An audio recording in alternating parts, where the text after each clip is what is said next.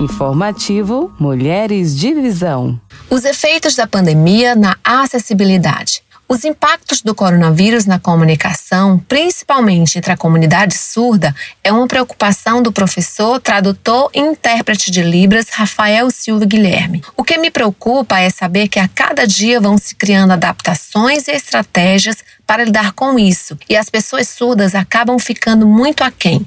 Não é colocado intérprete de Libra em todos os espaços e locais.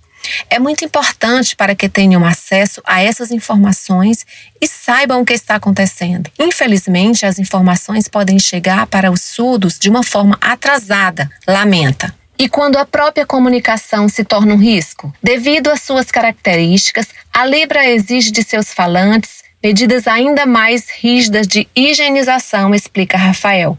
Como é uma língua gestual, ela é sinalizada com o corpo e as mãos.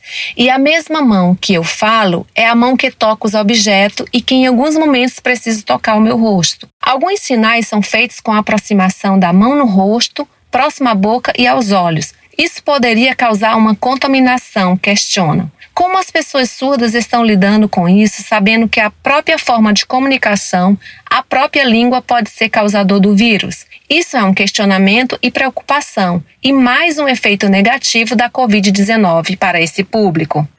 Você ouviu Informativo Mulheres de Visão.